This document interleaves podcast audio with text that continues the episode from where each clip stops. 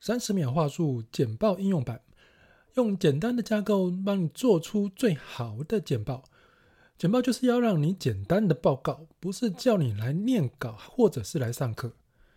在之前的文章，三十秒话术只需要三十秒就能传达任何你想表达的事。这文章里面我介绍了如何在三十秒里面呢，能够清楚表达任何事情的方法。但是说穿了，其实这个方法不过就是先说明第一，未来你可以得到的好处，再描述过去的证明，然后才谈到现在你要做的事情。那么，如何将这短短的三十秒的话术应用到比较长那么一点点的简报上面呢？让我很简单、很简单的告诉你，一样只要三个步骤。第一，你要确认简报的目的。你要知道为什么做这场简报？你简报目标的对象是什么样类型的人？他们的个性是什么？啊，这是第一个确认简报的目的。第二个，要根据这些目的的不同来分配它的内容长短。也就是说，不同的目的，你写的内容重点，它分配的时间就不一样。这是第二个。分配内容的长短。那么第三个呢，就是要结束啦。结束就是提出结语的金句，要让你余音缭绕的一个标签，才可以让人在日后容易回想起来啊，那场简报是做讲这件事情。好，那这三个步骤包含：第一个，确认简报的目的；第二，分配内容长短；第三，提出结语金句。那该怎么做呢？让我们一步一步的讲解下去。好，第一个确认简报的目的。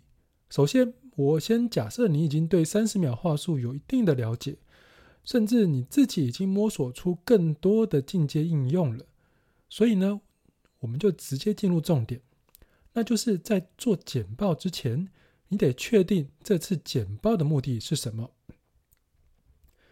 如果简单的分类来说，我们可以将简报的目的分成四种类型：第一，确认共识；第二，主张的说服；第三，解决问题；第四，就是展现成果。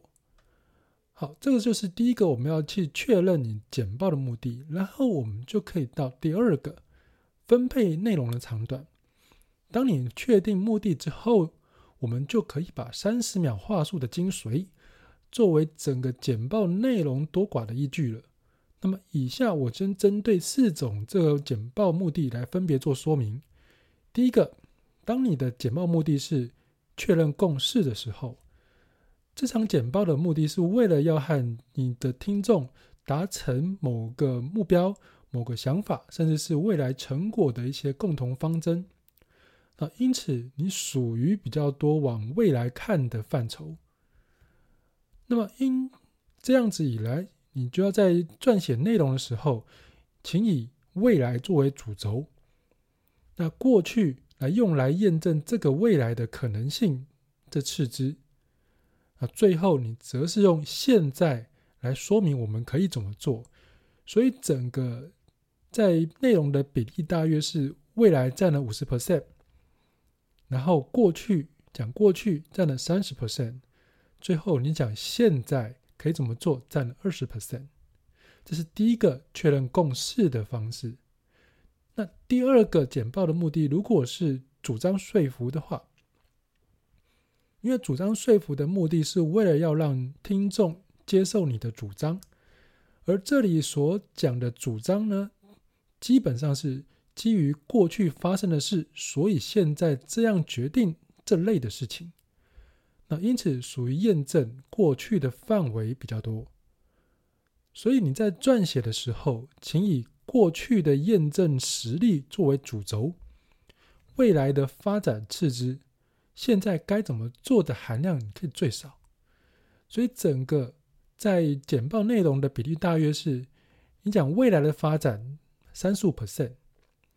那讲用拿过去的验证实例，大概要五十五 percent，也就是占了简报的一半以上。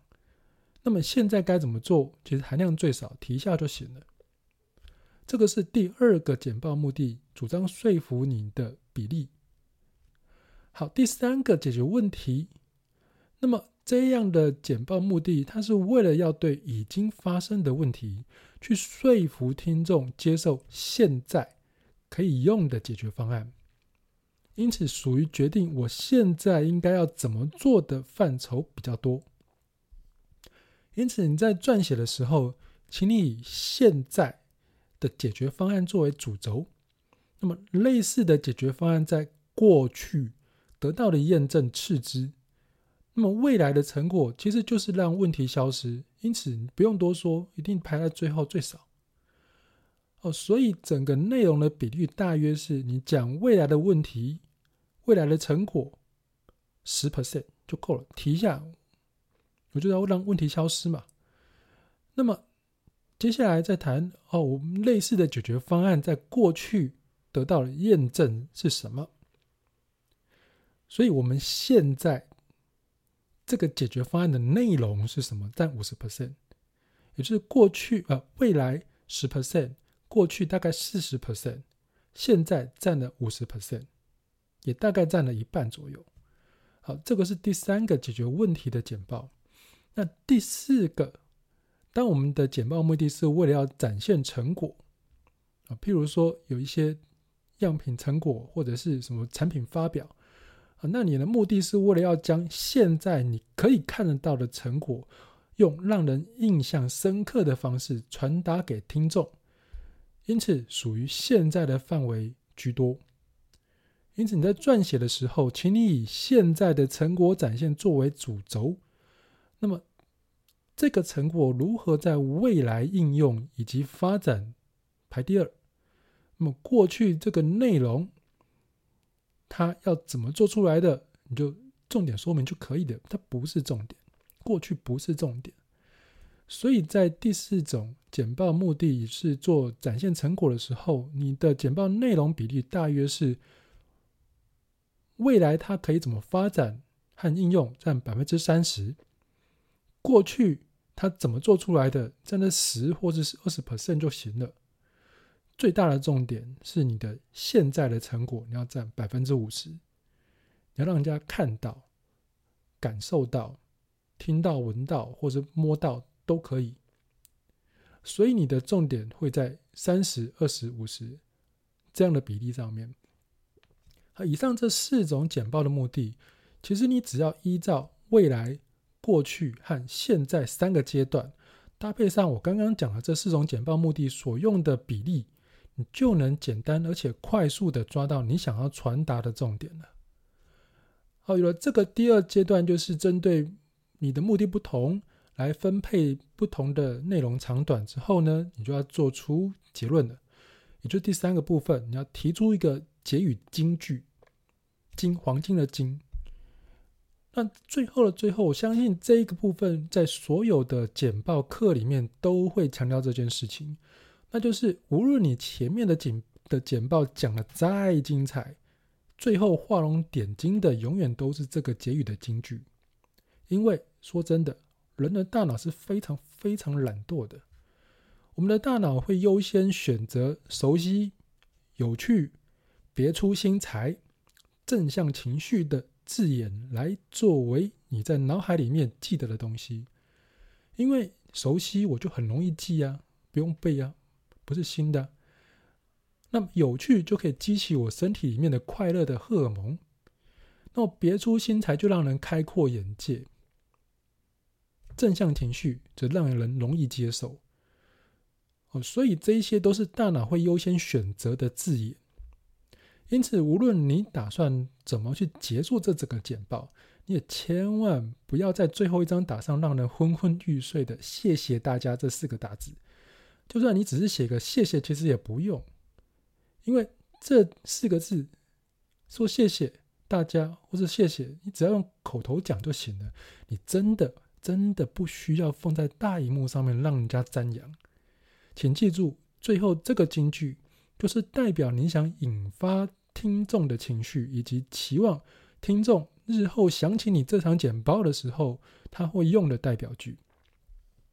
好，譬如说，当我在讲人工智慧的相关简报的时候，如果我是讲未来发展的趋势，那么我基本上会在最后一页的结语金句上面写下 “AI 不可怕，你不懂 AI 才真的可怕”这样的句子。其实这每一个字都是你熟悉的字，并且我用叠词来带出有趣的那个点，并且用不同的观点。让你觉得别出心裁，而整体传达的意向就是鼓励大家有的正向情绪。你懂这些 AI，因为你今天来听我的，来听我的的简报，说你懂了 AI，你成功至少一半了。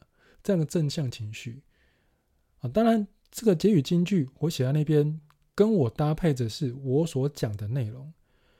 所以，经过几天之后，也许你会忘记我的简报内容，也许你会忘记我最后在说什么，但是最后这句话则会牢牢的印在你的心中。这个就是结语金句的强力用法。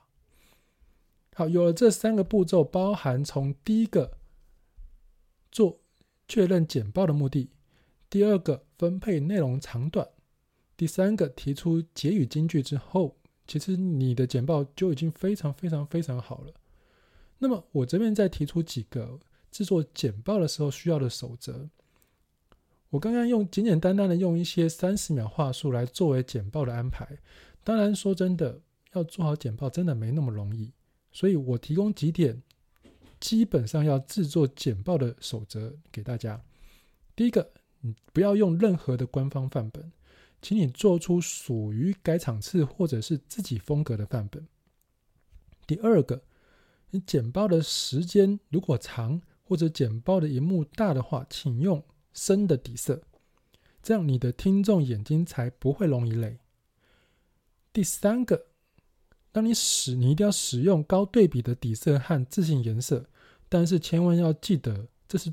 最多人常犯的错误就是不要把黑色的底色跟红色的字放在一起，颠倒过来也不要，尤其红色不要放成底色，那太刺激了。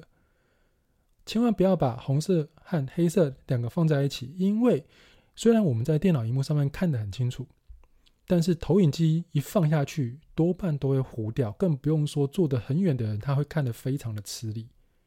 这个是很多人常犯的错误，千万不要用。第四个，除非你要印成听众自己看的讲义，否则你的字型大小千万不要低过三十二，最低能接受大概二十四就是极限了。